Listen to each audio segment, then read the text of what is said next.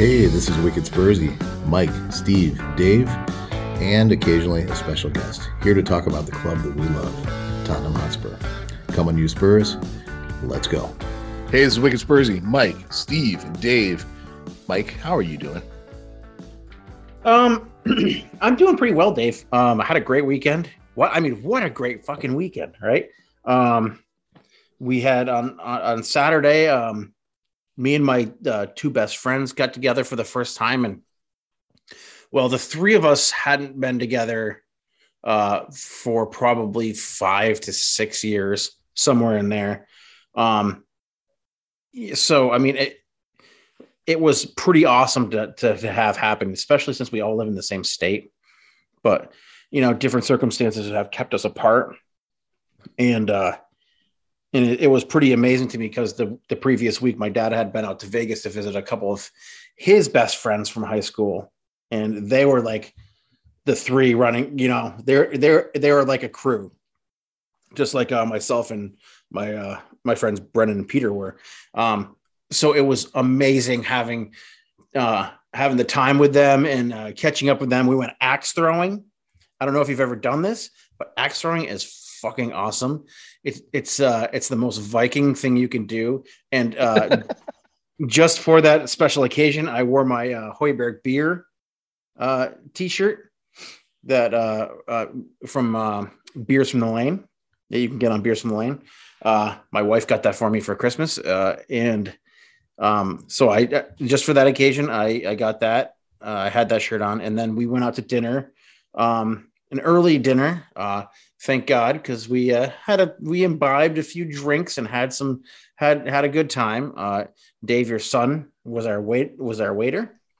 Uh, he was uh, pretty amazing, and we had a great time there. Uh, we gave him some shit. He gave us some shit back. It was a good time. Uh, he's a good kid. Um. Glad to hear it. Glad to hear it uh, on Sunday. uh, on Sunday, uh, by the way, Gaku Ramen. If any of you people are ever up in Burlington, Gaku Ramen is amazing. Get the pork buns; it's out, they're outrageous. Yeah, absolutely. And Gaku, we have an opening for our ramen sponsorship. So if uh, you're interested, we're we're here. Just give us give us a shot. Official um, ramen of Wicked Spursy. That's right. The official ramen. Um, so uh, on on Sunday, it was such a beautiful day. Um, my wife didn't want us sitting inside all day. Uh, um, she took Lily shopping, and Lucas and I watched uh, watched Spurs, uh, and then we watched uh, the shitbags from Woolwich um, uh, play as well. Um, and then uh, we decided to go uh, just throw our lines in the water, see what we get. Uh, fishing for some bass. It was probably wrong time of day, but um, it was good to get out there, get a couple practice casts out.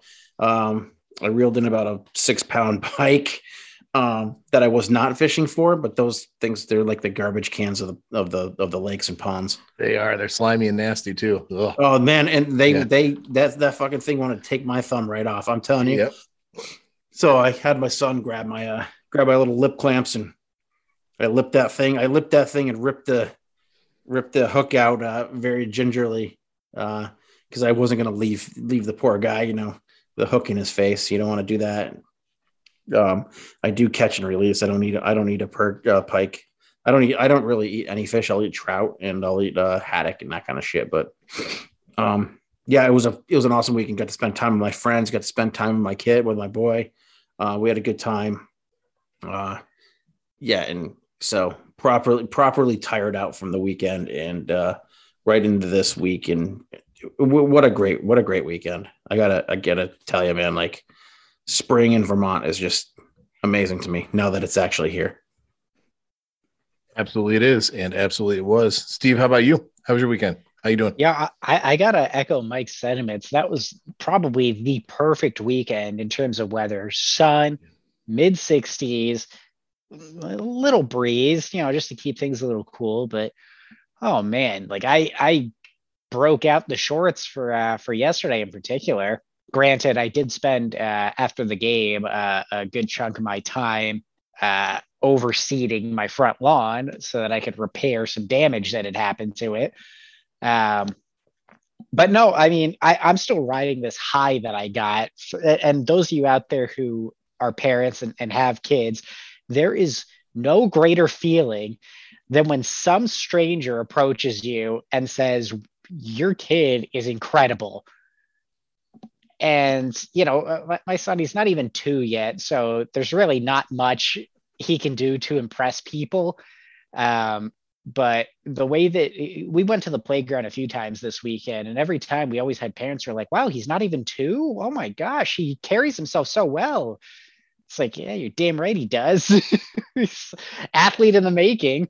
Um, but yeah, it, it's incredible. I, I absolutely love hearing it. And, uh, you know, then we get to come home and, and I just want to like shower him with with praise and and stuff. He doesn't get any of it, right? You know, he's too young to understand when he's being complimented or uh, anything like that. But uh, he did. He helped me bake a cake yesterday, so I at least was able to give him a nice funfetti cake uh, to chow down on after dinner. Um, so that was fun, and it's always nice when we uh, bake things together. He likes to help, even though we end up making a huge mess. Uh, but yeah, absolutely phenomenal weekend all around, uh, and a great game to boot. That indeed it was. Mike, I'm just envisioning Steve's little boy walking around the playground like two years old, shaking hands with all the adults, making good eye contact, saying, like, how do you do, sir? How, how do you do, ma'am? Right. Just impressing parents left and right. Can you see it? I was uh, I, I actually I had more of a vision of like uh, you know, walking around with his chest out, head up in the air, swinging his arms like Conor McGregor, like going down the slide and then strutting, then landing and then doing the strut. don't don't fuck with me. I'm yeah, impressive. Right. Parents are like that kid's put together, man. Don't mess with him. Jesus, that kid is impressive. Stay away from that guy. Yeah, yeah. Did you see the way he landed that slide? That's right. He's impressive. That kid oh, owns oh, yeah. that slide. No question. Steve, he's a cute kid, man. He, he really is. Absolutely. All right, let's, let's after his mom. well put, sir. Always the right answer. Let's talk football.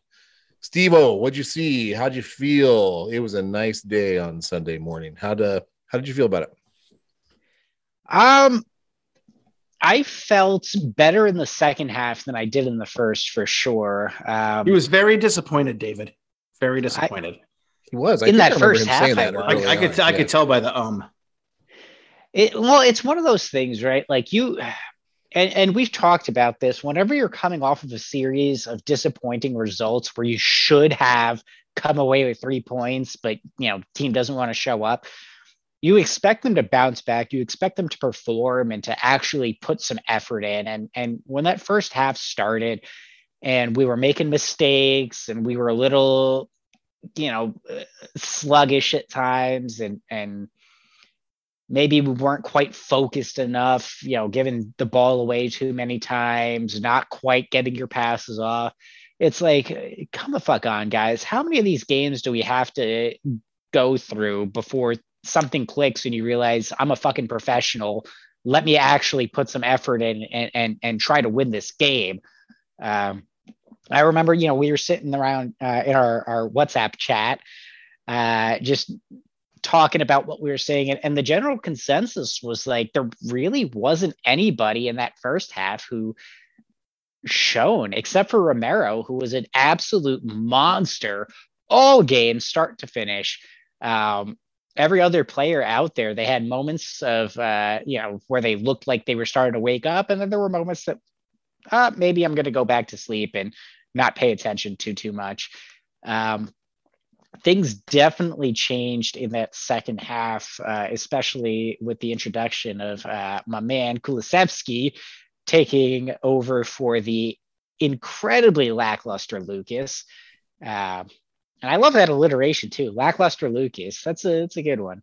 That is. Good. Uh, but no, Kulusevski came in. He I mean, there was a guy who must have been disappointed to be on the bench in that first half, comes out just completely ready to prove everybody wrong about him. That dude, the runs that he was making, some of the skills that he was pulling off on the ball, the two assists that he got. I mean, he definitely breathed life into that second half, made things a lot more comfortable and and even uh, Emerson, who you know I, I, think all of us were slagging off uh, in that first half, is uh, great. Another fucking two star performance from him. Uh, he was a, a, bit more composed. I felt in that second half. He looked a, a little more comfortable on the ball uh, going forward, but mostly defensively. I, I think so. Just that one little tactical change uh, really opened things up and made things more comfortable. We, I, I felt calm at that point. You know, once Kulusevski was on, we already had the lead. We we started getting that that second goal. We got the third goal. We could have had a fourth, a fifth. I, you know, there was just nothing in my mind that thought we we're going to capitulate at this point. And again, I can't stress enough, Romero is an absolute monster of a player this dude the tackles that he's putting in i mean i was i was reading comments from people who were at the game at the stadium saying that you could hear those collisions reverberating around the stadium as he just wipes people out gets the ball cleanly and then just charges forward with it um, he, he's I, I just don't have enough superlatives for him. That dude is probably the best signing of the season for us by a mile. And this is coming from somebody who just praised Kulusevski for his impact. And, and we can talk about the numbers that he's been putting up uh, since his signing in January as well. But Romero is is a league of his own. That dude, he mops up mistakes uh, defensively. He gets forward with intent, with power, with precision. Can you guys remember the last time he got a card? And he puts in some heavy, heavy tackles. Um, but it's been several games uh, since he's been cautioned. I mean, this dude seems like everything is going right for him. And uh, I, I, know, Mike, in particular, you're a big fan of his. So let me pass the torch over to you. Let you praise him a bit. Before you do that, though, but Mike, before you respond on Romero, Steve, I want to ask you the question. Do you recall when we signed Romero? I don't remember if we were managerless or if Nuno had signed on yet, but either way, like we signed that guy with a with a captainless ship basically and he still signed which makes you wonder like is it Paratici right? Was he just the hey man trust me we're gonna we're gonna make something good happen here? It, kind of an interesting question.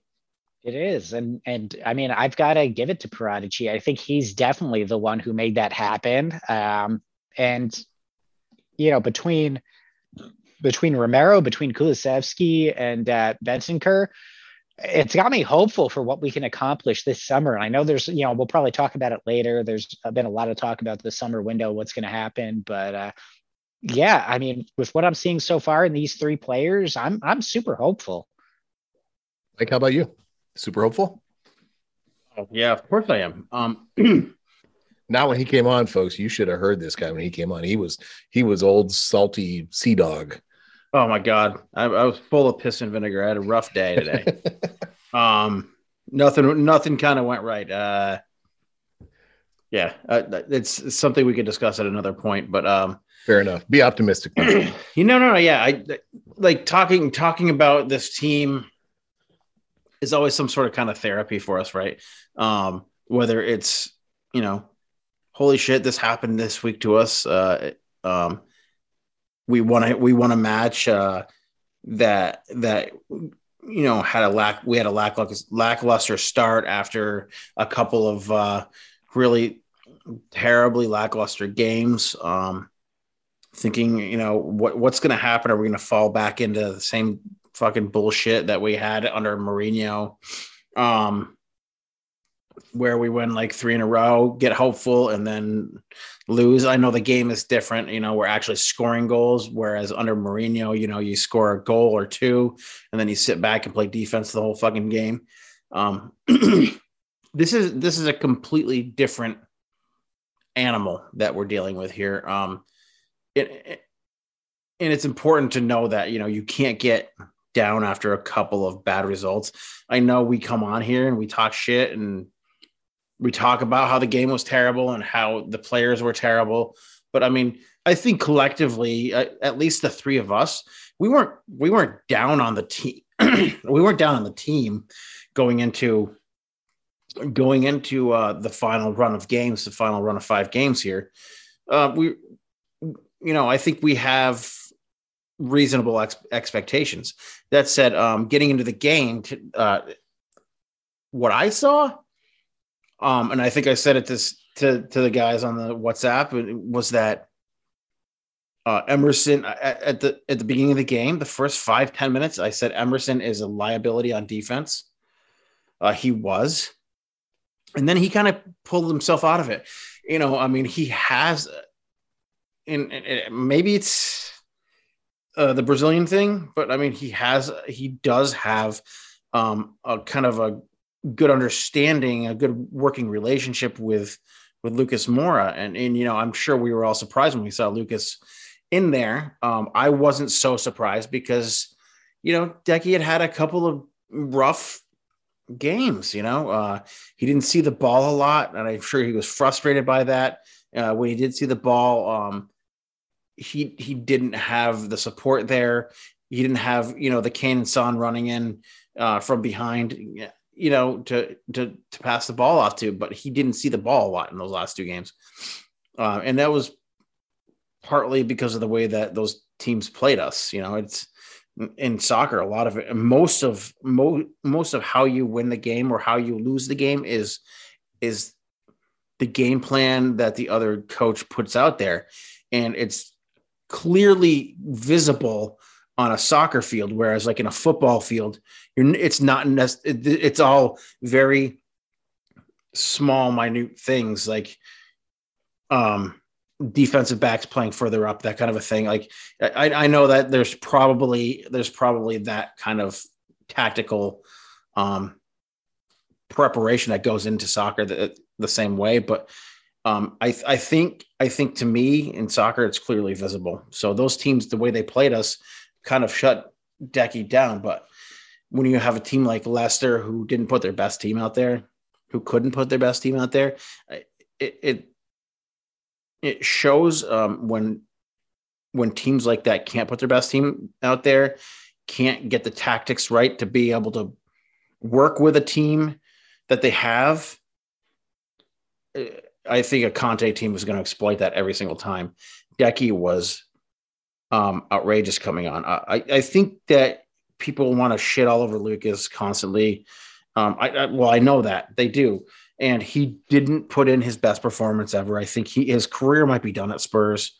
Um, if if they were smart, they would sell him, um, but they have to have someone to to fill that space. Um, I think Bryan Gil could do that, bring him back, but uh, I don't know if they he wants to leave Spain now.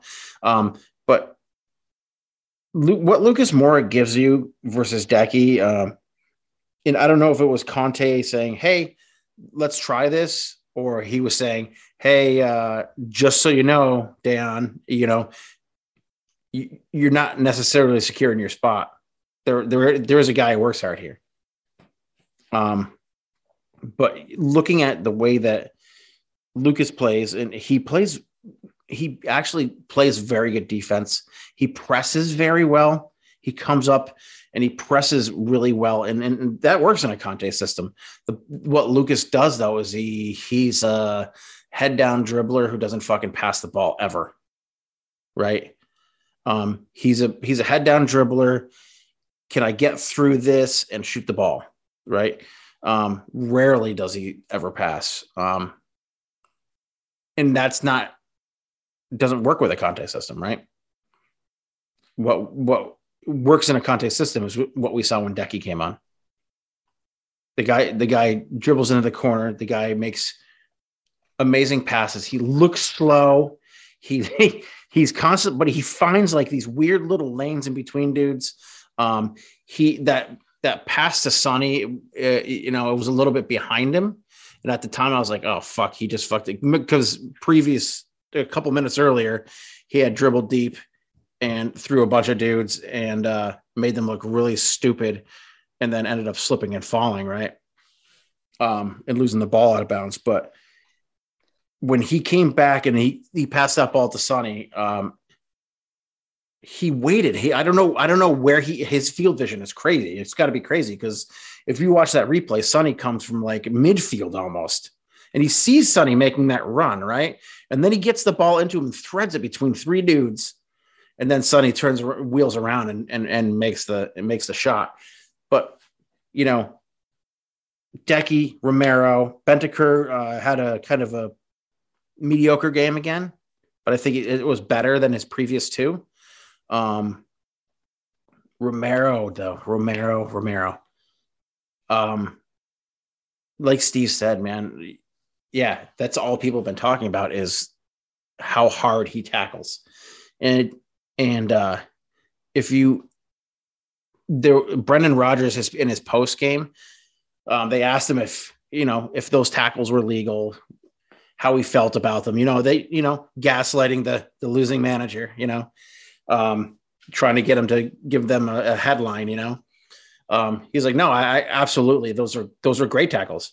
What he was pissed off about was that his, his guys didn't make the, you know, didn't didn't win the ball from those tackles. Um, and, it, and it's hard when you're when you're a team like Leicester, who in the past few years, you know, past five six years, have been used to winning. But everybody, I think everybody had a contribution to the game, you know, um, outside of Lucas and Harry Winks. Uh, Harry Winks has done at Tottenham, as far as I'm concerned. He's done in my head, I can tell you that. Um, I think Harry Winks was responsible for the goal that was scored, and I think Conte knows that. He doesn't really have many other options. Um, Højbjerg, I think, put in another lunchbox, lunch pail type of performance. Um, Harry Kane, outside of the goal, I didn't think was that great. He wasn't Harry Kane. You know, he hasn't been great in three games, so maybe he's still uh, hung over from his private plane trip to the to the Masters. Who knows? but I, I, I love the game. I love the way that Spurs approached it. I love the way that they came out of the clouds. Um, and uh, you know, it, it gets us hopeful again. But yeah, I mean, we know what's down the road here, and and we're gonna have to deal with that shit. You Sorry, I, I, I talked a lot right there. I blabbed a lot. Steve, wake up! Wake up, Steve. You with us? Oh, what? Huh? Sorry. Yeah, yeah. We, we got him. We got him back. We got him back. You know, when I think about yesterday's match, of course, I liked it, liked the outcome. Um, here are my thumbs downs, right? My thumbs downs. Mm, it's taken Harry Kane way too long to find his rhythm again. You know, and and he get he gets a header off a, off a corner, and you know looks like he's he's back into it. But one thing that I struggle with with Harry Kane is like he's he's streaky that way. When things aren't going well, they don't go well. And when things are going great, you know, everything is is amazing. Um other things that I wasn't crazy about, Emerson Royal, yeah. There I mean there was a point on our on our WhatsApp chat where I was asking, would we rather have Kyle Walker Peters still as opposed to Emerson? You know, that's I think that's that's a valid question in the moment. It's not a valid question long term, but it's a valid question in the moment. Um I'd rather have Serge Aurier right now. I mean rather have Serge Aurier. Kind of kind of miss him a little bit. Certainly rather have Matt. I mean, you never know what you're going to get. He's probably going to take his shirt off and show you his abs. But yeah, and he's going to get a red every two or three games, right? Sure. You yeah. have to deal with that. But you know, things I liked about the match. Um, I liked that Kulusevski came on and, and showed the Kulusevski we're used to seeing or or comfortable seeing. I like that Sonny uh, seems to be out of his troublesome patch because when he's in a troublesome patch, you know, that's a problem. So he looked good. Um, I like that Bentancur was back in the game. I feel like he's been a little bit invisible the, the, the past couple matches that we've had. I, I like the referee. Uh, Moss is a decent referee, a fair referee, even though he's not the fastest on the on the pitch. I, I actually think uh, he calls a good match. I, I hope like, we get him more. He's like your uncle, you know. He's like that uncle who's like, "All right, all right, all right, all right, stop fucking around, stop fucking around.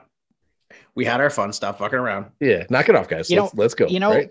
Dave, it's it's funny you mentioned that because, uh, like you guys know, I, I, I sit on Reddit. I like to look through all the the different posts and content.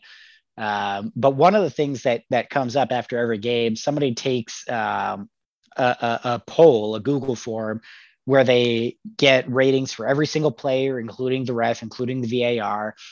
And after that game, they rated uh, Jon Moss as like a 5.4 out of 10. Come on and I'm sitting there trying to think of like what what did he do wrong? Uh, and I I I'm with you, Dave. I thought he was he was lenient, he was fair. there wasn't any big controversial moments that I thought he really botched. Um, I can't think of a moment where you know he called a foul for one team but didn't call the same thing for the other. I thought he was consistent. Uh, I my current theory is that those Wait, type wait, of you need to save this? Is it? Is No, this No, It's your- theory. this, is, this is a legitimate one. Oh, This is okay, current this is a- theory, this not a real theory. conspiracy theory. Got it. Got Yeah. it. My bad. my current my current legitimate theory uh, is you know when, when some of these refs have um, uneventful games i feel like people maybe over scrutinize them too much. Like I, especially watching premier league you're almost expecting the refs to botch several major decisions in a game and so when it doesn't happen I think you start grasping for straws and you start thinking, well, what about this tiny little, you know, foul that wasn't called? That's, you know, minus 10 points to his overall score. And it's like, really, like that's a 50 50 at best. And yeah, he didn't call it, whatever. Like, I, am not upset about it. Yeah, yeah, yeah. Um, you, you may be onto something there, Steve. You might. I want to share with you before we go to our favorite segment or one of our two favorite segments. One last th- thing I liked about the match that I haven't heard anybody say. Ryan Sessegnon. Uh, here's here's what I saw last week. Sessegnon was rusty. He'd been away for for several matches. He had no touch. Uh, he was uncomfortable. He wasn't settled what I saw yesterday was he was more settled. His touch was better, and he provided what I don't see Reggie provide, which is able to chase a ball down into the corner and make something happen with it, either by getting a cross in or or playing the ball out to Sonny or to to somebody else who's you know Davis or somebody who's coming up the up the wing. Uh, I saw a Sessegnon that was more comfortable, and I think when Sessegnon is more comfortable, sometimes you don't even notice it, which is a good thing. Uh, but but he put in a steady steady shift, and uh, I think when he's playing well, we are actually much much much better off, especially under the current current circumstances. I see Mike ready to respond, so I'm gonna I- I'm gonna give him I- the mic. So I, I I failed to. I don't necessarily disagree with you, Dave. Um, I, I just don't think he's the guy for the position. I don't think Reggie is either. I mean, um, I think he's maybe more the guy than Reggie. Reggie, I think, is um a a good to very good uh, left back. You know, in a, in a in a, in a four man in a four man um, back backfield. Uh, so, Yep. Um, Unfortunately, he's not being asked to play that. I think. Sessa, I no right, and, and and unfortunately, he's he's in the wrong system right now. Yep. Um, he was bought for a different system, right? And his contract is all about a different system. God, I hate saying he was bought. I mean, it's just like it sounds terrible, and and I don't like those. I don't like those terms, but um, like I, I just think that that Reggie would, um, he might be better off in a, in a, different position, in a different system, and on a different team. Um, I know he's fully coys. I know that he loves being here. Um, and I, I just want him to, I just want him to succeed. And I don't see him succeeding here. That said, Sessegnon is a good backup, man. He's not, he's not a guy who's, like you said, like he's a guy who will chase a ball, but he's, you know, he's non-existent, right? So you need guys, you need guys who are going to be who, if your wingbacks are there to um, be playmakers and cross and and cro- uh, you know, chip in these crosses into the into the into the box. You need you need guys who are visible. You don't need guys who are invisible during games, even during stretches or patches during a game. I just I don't like to see that. And, and like I said, I don't disagree with you. Um, I think he's serviceable. I think he's a good player. I have a question about his injury history, and I, uh, I you know, I don't hate him, but I, I, I, I really think that when we got him, he he was much more of an exciting player. Maybe he will become, and he'll, he'll fall into that as long as he doesn't get fucking injured again. He he gets these runs of like four and five games where he gets better and better and more comfortable every single game. Then he gets injured and he's like, oh shit. You know, he comes back and it, he's like nursing this injury or he's, you know, holding back because he doesn't want to get injured again. I think that's where his nervousness comes in. I don't think he's nervous because of the moment or because of the game or because of the situation that he's in. I think he's nervous that he's going to get fucking hurt again. And I think that holds him back. And it, it, that's not going to work out in a Conte system. You know why? Because Conte is like, Conte is the, the guy who comes out of the corner and just starts fucking throwing haymakers. he Fair is like, and, and you know what? He and, and if you're not going to start throwing haymakers, guess what? You're going to find yourself out of a fucking team because he's going to go out and find somebody who will throw haymakers.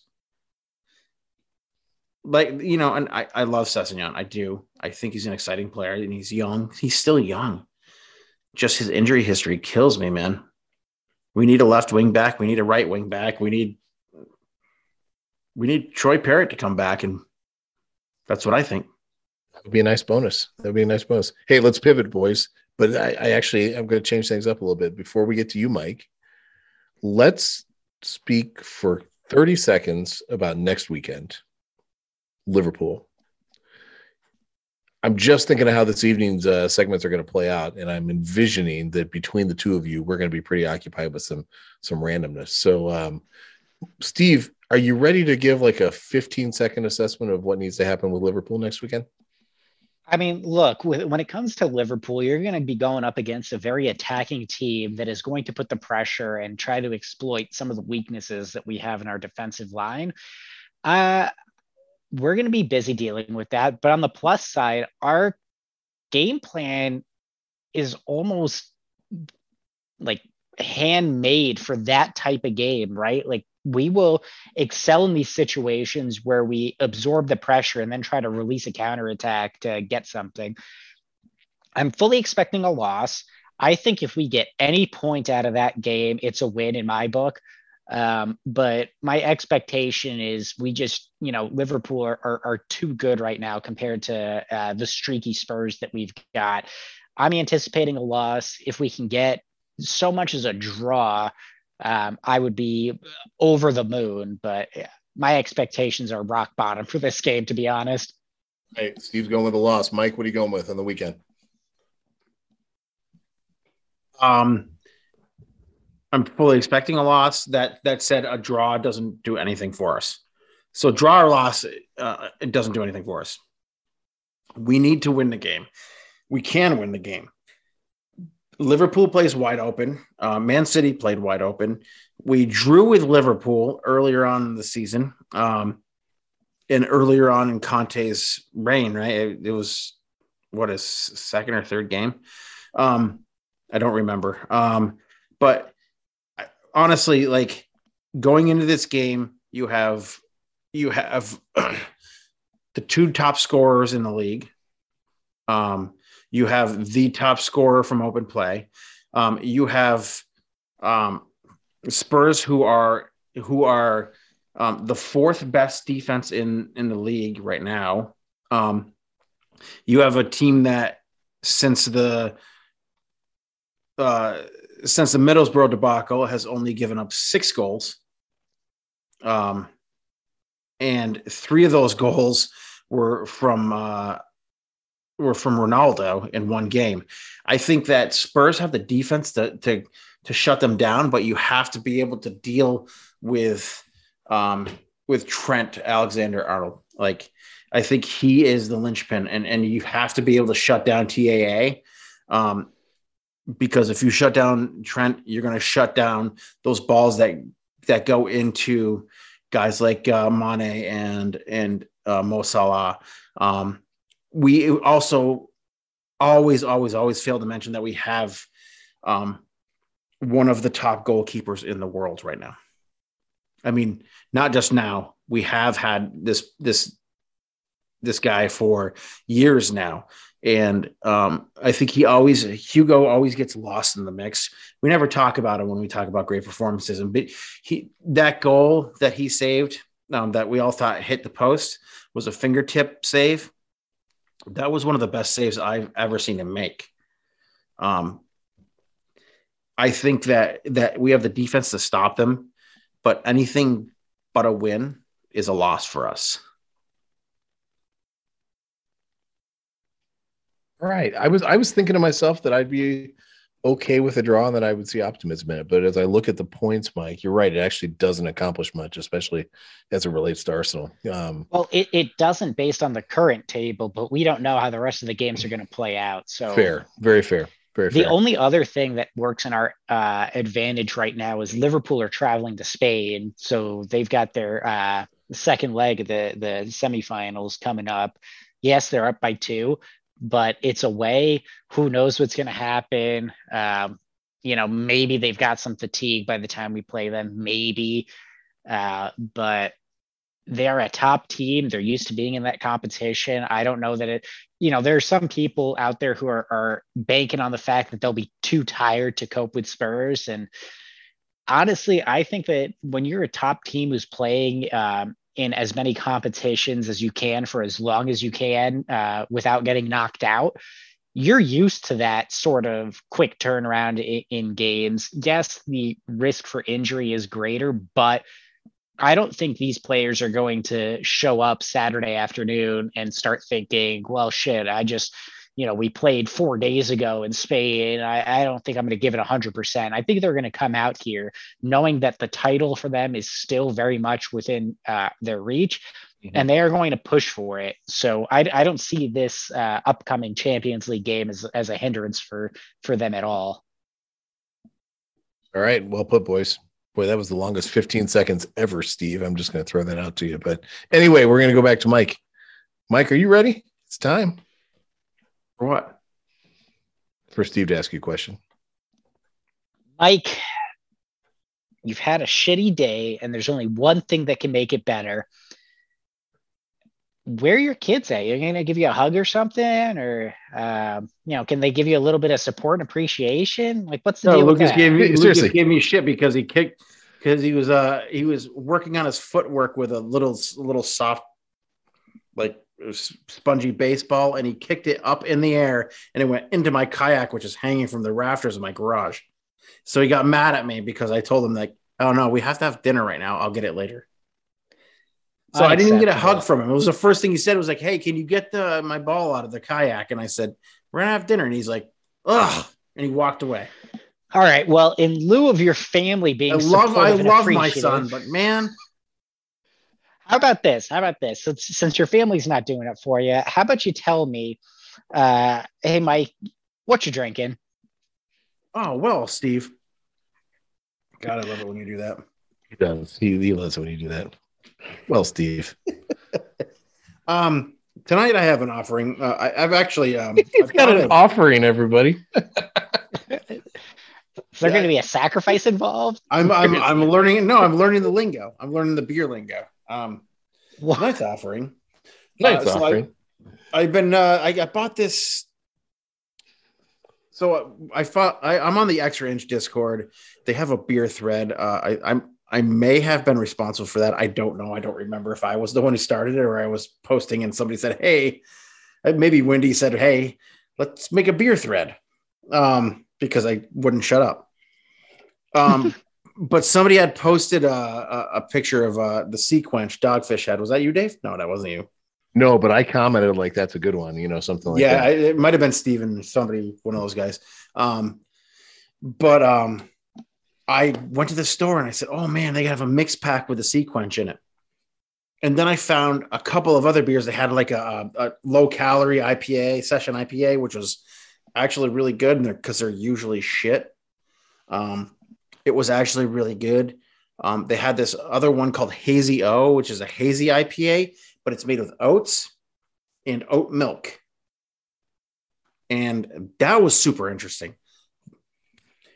But this one, because and I, it, it caught me because this is uh, our, our new our new thing where we uh, compare the beer to music, to a song. This one is uh, Dogfish Head. It's beer to drink music to, and the can is super cool. It's got the Dogfish Head logo and the and the writing uh, on there. But it's uh, it looks like a like a record. Uh, Steve, that uh, uh, I don't know if you know what a record is. Excuse me. It's I made of, it's made of vinyl. It's made of vinyl. And they, it turns round and round, has grooves in it. And uh, we have a number of records actually. Oh, it's because you're a hipster. I forgot. Okay. um, so this is called beer to drink music to. It's a um, it's an India Pale Ale made with peaches and Mayan sun salt. Dogfish Head is known. Um, their their old uh, tagline was uh, "off-centered beer for off-centered people."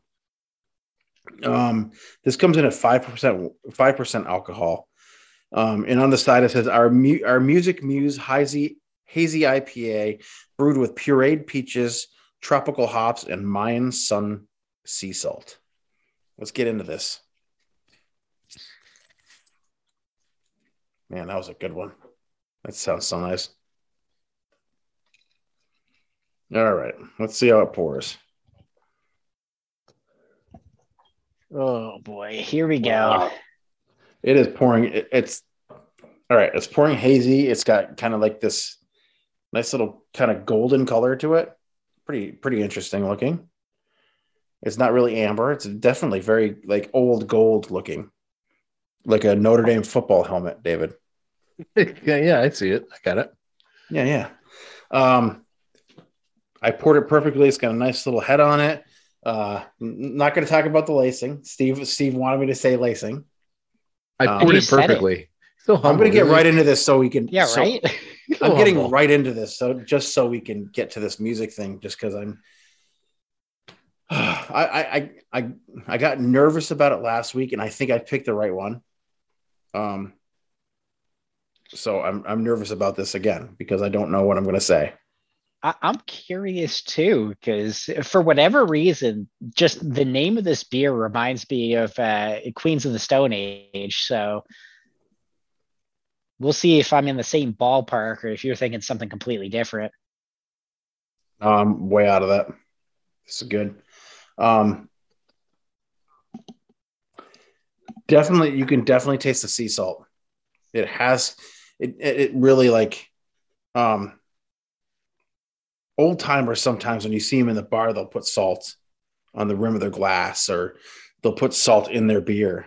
They'll, you know, it takes the bitter out of it. You can, it really takes the bitter out of the out of the hops, whatever hops they're using in this. I don't know what they are, but it really takes the the bitter out of the hops. It has that kind of that sweetness of a peach, and I'm not a giant peach fan, but um, and I don't like, like I said, I I don't like fruit beers, but uh, through this whole process and this podcast, I've been getting into fruit beers. This is really good. Um, So when you when you say old timers, you know, you can just talk to Dave like he's right here. I mean, Suck it, Steve. Fucking Steve, yeah. Um, this beer's really good. Um, it's okay. I'm, I, I'm, I've got my song. Um, it's by a band called uh, uh, Television on the Radio, TV on the Radio. The song's called Golden Age. Um, it's it's it just has uh, it's and it's it's not necessarily TV on the radio's version of that. It is Phish's version of that. It's uh, my favorite Phish cover. Um, it used to be a uh, my favorite Phish cover used to be Roses Are Free, uh, which is a Ween cover, but uh, this is this has become my favorite Phish cover song. Um, just because of the the way that they they interpret the song and the way that they do it uh, TV on the radio is very electronic and um, and uh, kind of it's it's it's a neat improv kind of that Phish does on their on their song and um, it just makes me feel happy. It makes me feel good, um, and it makes me kind of want to sing, but I'm not going to sing. Not this time. So um, if if you want, I will put a we can put a link to uh, Phish's version of Golden Age and uh, TV on the Radio's version as well, which is also a fantastic version. They're a fantastic band. Whoa, whoa, whoa. Are you making promises for the podcast editor? Yes, I am. Damn. You, You got to put links in, I, Dave. well, Hey, hey, hey, end of my list. Dave, I will say this might make your job a little easier. I'm not sure if Mike's aware of this, but video killed the radio star, so we there's probably nothing to do about the radio right now. You can just nix that. We don't have to. You don't have to look for it.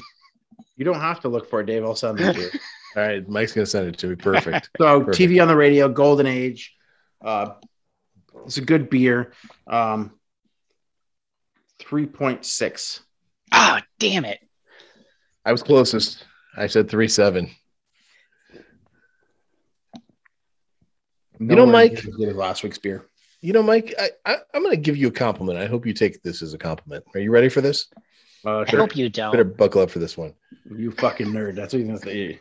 No, I'm not. I'm not. I mean, listen, we we engage with each other every day. We communicate somehow, right? Whether it's sharing our Wordle uh, tribulations or talking Spurs or just chat about something, right? Or on the Discord or whatever it may be. I'll tell you what. Out of all the people I've met in my life, you know more stuff about more stuff than any person I have ever met in my life. You have got the most eclectic, random assortment of knowledge of anyone I've ever crossed paths with. That's legit compliment. I'm throwing that your direction, Steve. I mean, no offense, but Mike just has this like, like when we when we were kids, Steve. There were these things called encyclopedias. They were books, right? And when I go to What's my grandfather, when I go to my grandfather's house, he had the World Book. I like that better than Britannica. But I oh would yeah, just World Book is the way to go. Yeah. yeah, I would just like lay on Brown the and ground gold and like I'd like read the encyclopedia because what else did you do at your grandparents' house, right? Because they had is- cool pictures of Mount Kilimanjaro. I'm I'm about to start calling Mike World Book because Mike, you you just have a, a hell of a lot of information about a hell of a lot of things. That's You my know, compliment. when, I when my wife and I first started dating, she uh she she, she used to get annoyed at me because I I have weird random facts because I get interested in something and I kind of just jump into it and I I and I find all the information I can about it, right? So she uh one day we're we're in the truck and I was we were driving somewhere and I said and I was talking to her about I think it was the Grateful Dead uh, just a weird random fact about the dead. And uh, she said, You're the keeper of useless knowledge. so she called me the keeper of useless knowledge. Uh, I, I, I have a couple of friends who are the same way.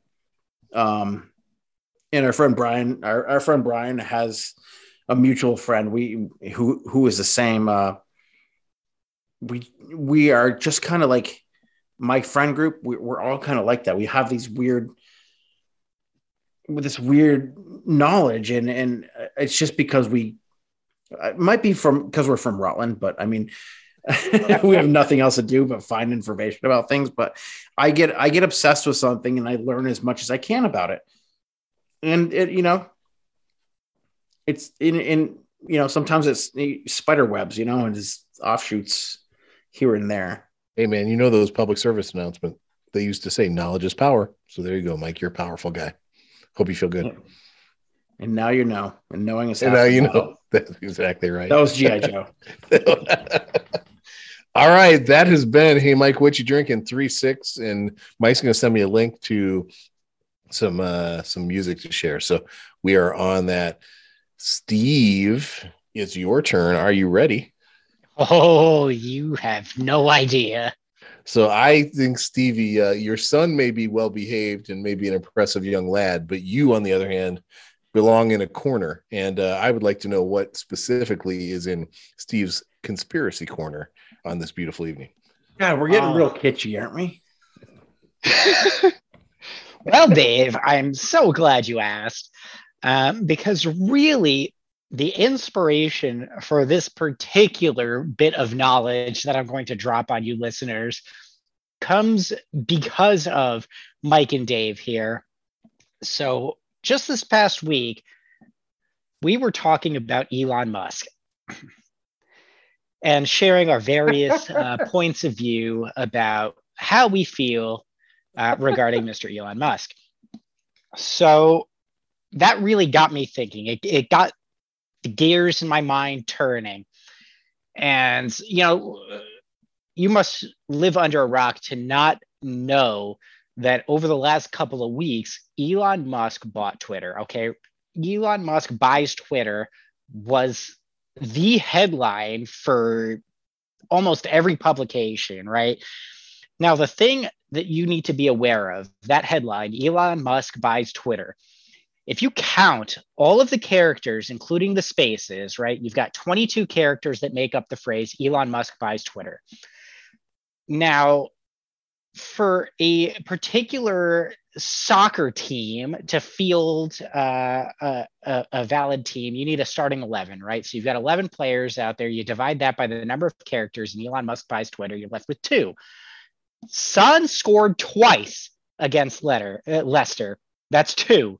So Elon Musk buys Twitter, 11 players on the field, two Son goals. But it gets better. Okay. So once I noticed that, I dug deeper into this topic, right? So Elon Musk, he bought Twitter for $44 billion. As of April 2021, Tottenham Hotspur was valued at $2.3 billion. So if you do that division, 44 divided by 2.3, you get 19.3. Now, that in and of itself is absolutely meaningless, but that point three, that three, the number three, Remember, Spurs scored three goals against Leicester, right? So we'll just put that three, we'll move it over to the number of goals that Spurs scored. That leaves us with 19 left in that number, right? So considering we already accounted for Son's two goals, so we're going to subtract two from the 19 and we're going to get 17. Okay, 17. Now, I don't know if you're aware of this, but the postcode of London, where Tottenham Hotspur Stadium is, is N17. Okay. So right now, we have made a pretty compelling argument that there's something going on here, something Spurs related with Elon Musk's purchase of Twitter. Now, I'm going to take this a step further. Elon Musk is one person. One, the final score of Tottenham versus Leicester was 3 one. Okay. So I think we can conclusively say that this game was scripted from the beginning. If you just follow the numbers as I have exposed them for you, Elon Musk's purchase of Twitter is a way for him to let the world know that he knew the final score of the game before it even happened. Elon Musk is a billionaire. Now, who else is a billionaire? Spurs owner Joe Lewis also the owners of Manchester City, Liverpool, Manchester United, etc. Therefore, Mike, Dave, all you listeners out there, we can without question confirm that the Premier League season is scripted by billionaires as a way to distract the working class from their their their insane greed. They aren't even being subtle about it anymore. Just just look at the numbers there is definitive proof in the numbers that this is all a farce. Everything is made up before it even happens. And I, I just, we've got to start holding these, these uh, people accountable. I, I don't know about you, but I, I think there's got to be a march. There's got to be some kind of protest. The billionaires cannot script our soccer games for us. That's fucking wild. Dave, uh, were you adding that up, Dave? No, no. You weren't doing the math. That that's yeah. no. I was thinking, Steve, like you, you might have just jumped the shark, man. Like, what? what are you talking about? I just proved it. I proved it using numbers. Are you trying to tell me? Are you, Dave? I'm asking you this directly. Are you trying to tell me that numerology is absolute bullshit and anybody who tries to put this sort of nonsense together is out of their fucking mind. Is that what you're saying to me? Don't tell Dan Brown that. No, Steve. I, I, I, I'm complimenting you. To be honest with you, I'm complimenting your, your skilled parody this evening. The, the, this was um, award winning. I would say. You know, it reminds me of this video that I watched earlier today on YouTube um, that made the case that birds are not real. well, obviously. and that they are government spies to to to watch after us. And and your your your argument, your line of thinking kind of aligned with one segment in this video. This is a half hour long video, by the way. I mean, so you know they put their work in on this, like they had good data and solid research. Um, the uh, the host asked people, "Have you ever seen a baby pigeon?" You know, the premise being there's no such thing as baby pigeons because they're government creations who are here to spy upon us. And uh, everybody said no, no, I haven't. Until this one guy finally said, "Yeah, I have." And then the next question, this is this is the one that just put the nail in the coffin was, "Do you by any chance work for the government?" And he said, "Yes, I do." And and Steve, you you just like you just brought it home, man. Like you you just you just brought it home. Dave, I just want you to know that I did order a T-shirt that said "Birds are not real." Good for you. That's that's fantastic. I, I With like will robot share eyes on it. No, this kid, this kid has has been going on like this kid is a genius. He's been going on to TV morning shows and stuff across the country, like local TV morning shows, and and spouting his nonsense. But uh, one one of the morning shows had asked him uh, the question is like, "This is satire, right?" And and he's like, "No, this is completely real. It's a theory that I have. It's one hundred percent real." Um, and in fact, I have the data to prove it. And she said, and the host says, uh,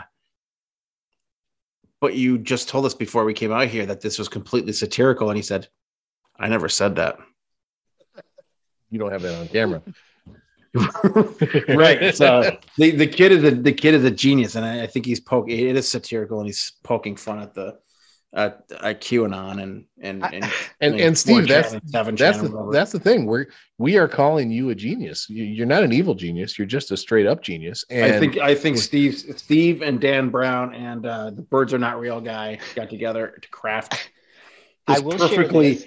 this perfectly uh, round snowball of mush and goo that is this Premier League season. Next You know, next week, next week, Steve's going to explain the flat Earth to us and how that relates to uh, hopefully a Spurs win on Saturday afternoon. It has, it has something to do. It has something to do with Erik Lamela and Decky. Definitely Lamela, no question. I have question. to tune in to find out. But look, He's a flat I- earther for sure. no question. I will share this because this is a particularly funny anecdote that's sort of related. So every Saturday we have this uh, this routine. We walk down to uh, Red House Suites in St. Albans. We get ourselves a, a nice little treat to go with our, our morning coffee. Um, and when we were checking out, you know, our total was 1969. And I made the classic joke, you know, oh, great year. Yeah, you know, obviously I was not alive in 1969. Uh, but Natalie, my wife, she called me out on it right in front of everybody. Uh, oh, you got to make that joke. Um, and so I had, I felt like I needed to defend myself, and I said, "Well, it was a good year. I mean, we went to the moon in 1969." And without skipping a beat, my wife, with the cashier right there, looks at me and goes, "You believe in the moon?" well done. Well done. She, yep, she won that one. Yep. I love your wife. I just want you to know. She's a wonderful woman. it's true. All right, so Steve, we, that was well done, man. I, I there's nothing else I can say. I can't even have a dramatic reaction to it because it was just so well done. I'm speechless. Mike, you agree, right? Um, I 100% agree. I, I agree with everything he has said. Um, from the second we started Steve's segment. what three, four weeks, four or five, five weeks ago. But maybe we've been doing it longer. Perhaps. Maybe it's Who been here all along. It has been here all along. My Working eyes may be background. opened, actually. Yeah. Oh, wow. it's all becoming clear now. Now I understand. So Steve, weird. Steve can no longer lead off. Mike always has to lead off. All right, now I know. All right, boys. I think we are approaching time for closing thoughts. So, Mike, let's pop back over to you. What are your what are your closing thoughts as you wrap us up? my closing thoughts are going to be um, um, possibly something that people don't want to hear, especially, I mean, especially Spurs fans. Um, All right, so Steve, what are your closing thoughts? Oh, I'm sorry. Oh, let's hey, you let's you give really want to his tell us. Mike? I'm sorry. Go ahead. Go ahead. Dave's been drinking tonight, guys. We all have. That's the point of this It, look, podcast. it actually looks sunny at Dave's house right now. Um, at my house, it's gray. Um, so you're you're gonna love this. Um, it- it- my closing thoughts are Spurs related. Um, they typically are, but um, sometimes I have a PSA, and there's no PSA today. Um, tonight it's just about um, Spurs and our kind of the state of our team, state of our club.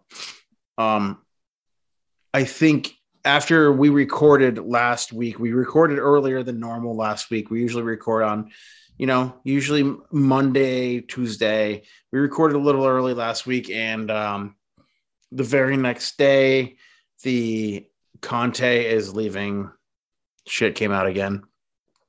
Um, let's not pay any attention to that shit.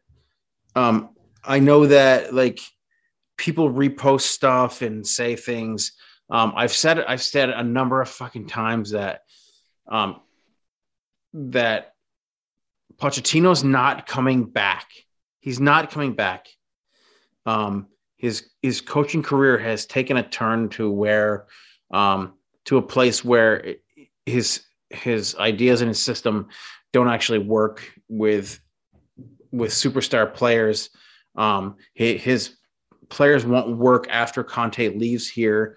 Um, if Conte is given the players that he wants, um, Pochettino's not walking back through that door. We we had a good time with him. He was great, great when he was here. Um, until he his system was figured out and he had to leave. Um, that said, Conte is not going to PSG. He's just not. He doesn't. He he doesn't. PSG. The only thing they care about is winning Champions League because they know that. You know, all they have to do is kick the ball in the goal a few times to fucking win that league in France. The French league is garbage. Um, uh, it is, Steve. I know you just giggled at that, but the French league is not what it used to be. Um, I'm not disagreeing with you. no, no, no. You could you could go there tomorrow uh, as the coach of PSG and win that league. Um, so Pochettino hasn't done anything brilliant over there to win that league this year. Um, so getting back to Conte, Conte's not going anywhere. Um, I know Fab Romano came out and said stuff, but uh, in the end, this year we are finishing fifth. Um, that's the harsh reality of it. Um, if we happen to finish fourth, I will eat my words. There's still a chance for it to happen. I don't think it's going to happen. I think that um, this Liverpool match might be the nail in the coffin, uh, per se, but we're finishing fifth. We're not finishing sixth. Uh, West Ham, Man U don't have don't have the ammunition, the guns. They don't have um, the will or the ability to win their their final games that they need to win. Uh, West Ham will be out after this weekend of of, of top of top five. Um, right now, all they care about is is winning Europa, so they can maybe get into Champions League next year. Um, Man U is a fucking dumpster fire. It's a disgusting dumpster fire that I can't believe that Ten Hag even wants to come in and and, and deal with. Um, they're worse off than Spurs were um, when we hired Nuno. They're not. They're about as worse off as we were after eight eight games when we fired Nuno. Um, I think Conte's got us in the right direction. It's just not this year, and and it doesn't matter because in the end, Conte Conte doesn't play in Europe. He's going to win you domestic trophies. He'll win you the league. He's not going to win your European European games. He got what he got to the final of of Europa with Juve, and he had fucking Ronaldo on his team, and he had Deki and Bentancur on his team. Now, I mean, uh, no, he did not have. Oh no, he, yeah, he didn't. No, no, no, he had no. Okay, I, am He didn't have Ronaldo either, did he? No, no, I'm too far yeah. ahead. I'm yep. too far ahead. Um, but anyway, my my point is that he doesn't win European games. He doesn't care about European games. He cares about his league, the league he's playing in, and he's won. He's won with Juve, Serie A. He's won with Inter, Serie A. He's won with Chelsea and and EPL he's not going anywhere. He's going to stay with us for next year. Um, and I think that Daniel Levy is going to pay up, but don't expect Champions League next year.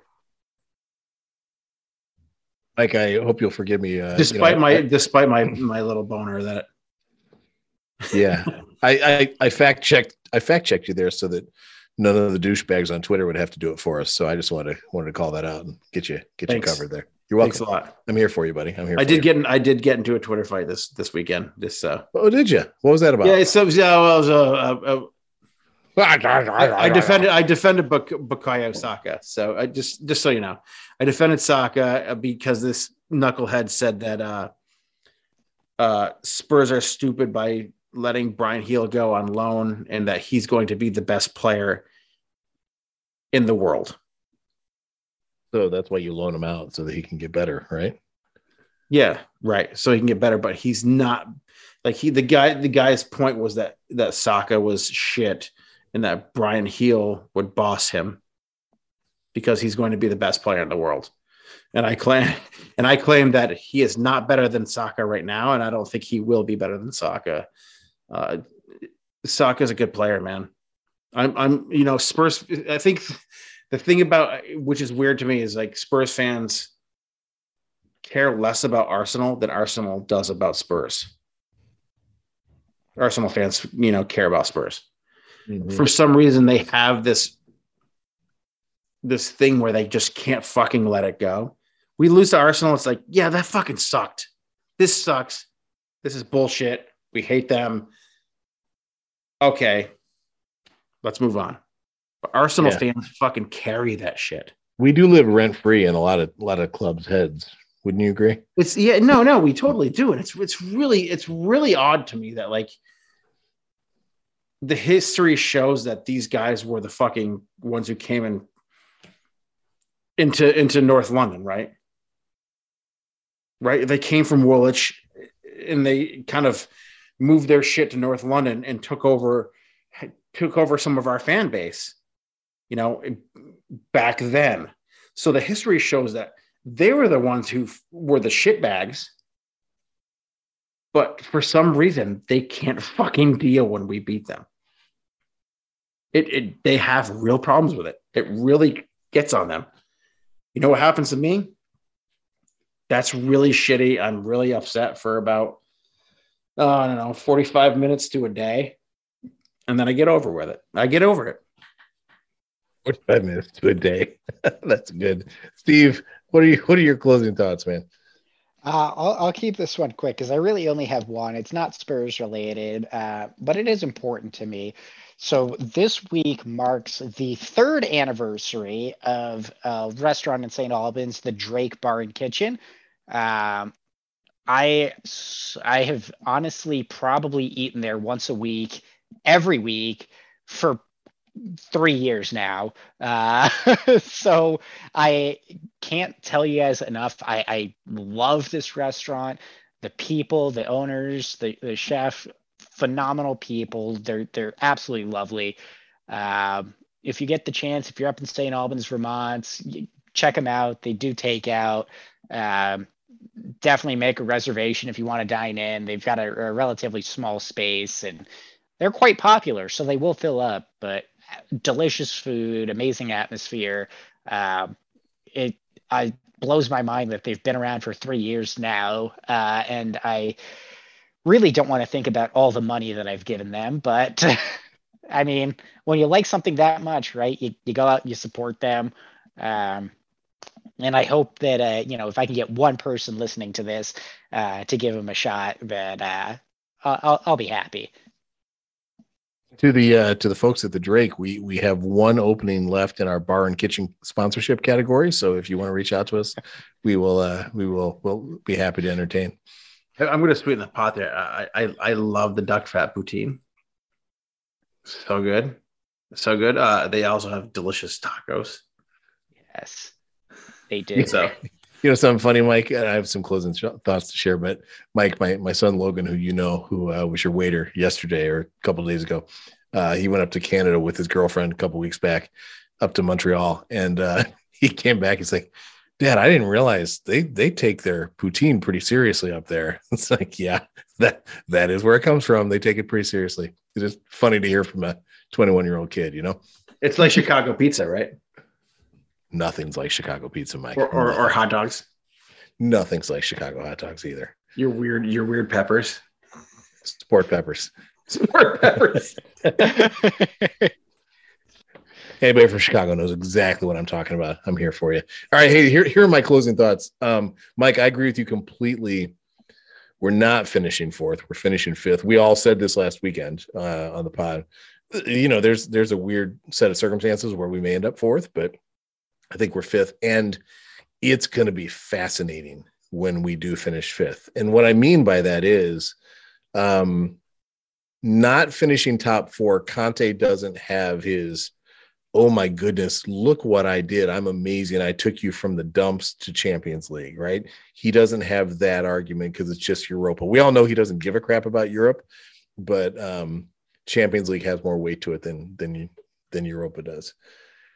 Harry Kane, uh, you know, there's a part of me that says that that he's, you know, Conte sticking around is one thing for him, but the other thing for him in my mind is Champions League football. I think that's what he is banking on. So I'm really, really curious what happens if we're a fifth place Europa team and uh, and Harry Kane doesn't have Champions League football and how that affects his behavior this coming summer. I hope it doesn't look like last summer, but I'm I'm unfortunately skeptical that it might. And then throw in the the combination of is Levy going to back Conte? You know, is, is he going to throw all the all the the money at the things that money needs to be thrown at? I think there are some permutations of that, such as fifth place but Levy backs Conte really firmly, and Conte and Kane are happy, and and we proceed and we improve. Right, that's one version.